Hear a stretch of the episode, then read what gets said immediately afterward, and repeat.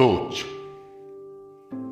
जो सोचता नहीं वो मर जाता है, जो सोचता है मार दिया जाता है।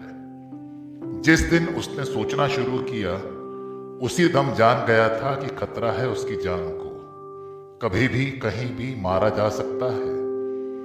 फिर भी ना तो उसने असले जुटाए, ना बुलेट प्रूफ जैकेट पहनी, ना गुहार लगाई सुरक्षा की, यहां तक कि जीवन बीमा भी नहीं कराया और नहीं छोड़ा सोचना। अपनी तरह उसे मौत से अधिक अपने विचारों पर यकीन था।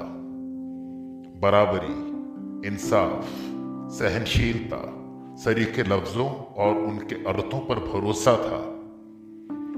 वो बारूदी जमीन पर गुलमोहर उगाना चाहता है, बंदूकों को दवात में डुबोना चाहता है, दुनिया भर के स्याह सफों को कोरा बनाकर बच्चों को थमाना चाहता है।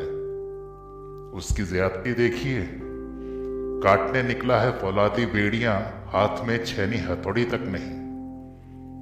उसके माथे की सलवटों में मुस्तकबिल छिपा है इंसानियत का, दूधिया निगाहों में इनकलाब छपा है और होठों पर खिलती है मुस्कान, जैसे बाढ़ में बच्चे छोड़ रहे हों कागज की नाव।